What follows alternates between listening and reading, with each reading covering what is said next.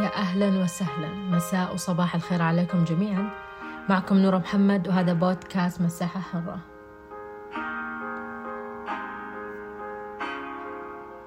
قبل فترة سألت في سناب شات والإنستغرام وش تعريفكم لمنطقة الراحة أو دائرة الأمان لكم، وكانت الإجابات جدا مختلفة. كانت الردود عبارة عن الغرفة، الصالة، بيتي، السطح، الحوش، سيارتي، صديقتي، دوامي. كل شخص أعطاني إجابة مختلفة، ولكن الغرفة كانت هي المصدرة. طب هل فكرت بيوم من الأيام تطلع من دائرة الراحة أو تعطي نفسك مساحة وتوسع الدائرة؟ سؤال: ماذا لو كان خروجنا من دائرة الراحة هو كل ما يتطلبه الأمر؟ في البداية كنت أقول شلون أطلع، كيف أغير البيئة، صعب وأحتاج فلوس، معقول أغير أصدقائي، شلون وكيف وأحتاج وأحتاج مليون سؤال وتساؤل ما لقيت لهم إجابة. وبعد مدة اكتشفت أن البداية مني أنا ومن غرفتي من أكثر مكان أنا أحبه.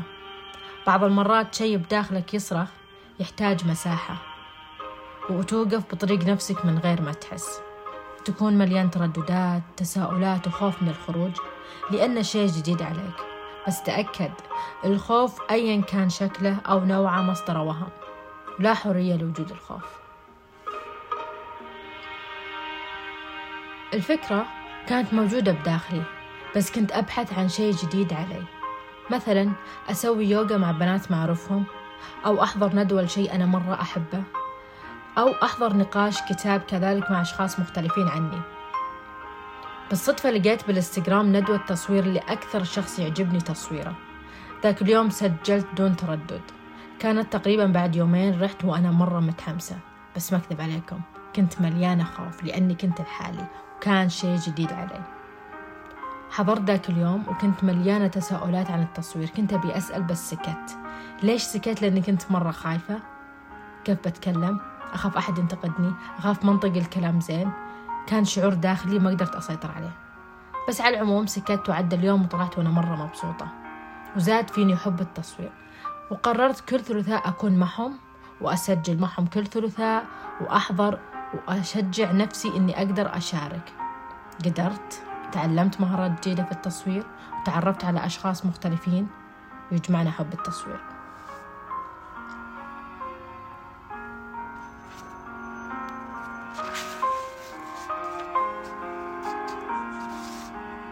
في النهاية كل شيء يبدأ منك أنت بخطوة واحدة، بس تذكر، أو خلينا نقول الأفضل تعطي نفسك مساحة بس خلك حنون عليك. تذكر أن كل شيء يبدأ حبة حبة بس بخطوة، اللي هي الشجاعة.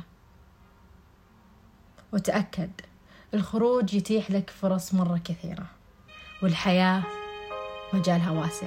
ابدأ بشيء جديد عليك. الدائرة الآمنة مريحة جدا، بس الحياة مو كذا.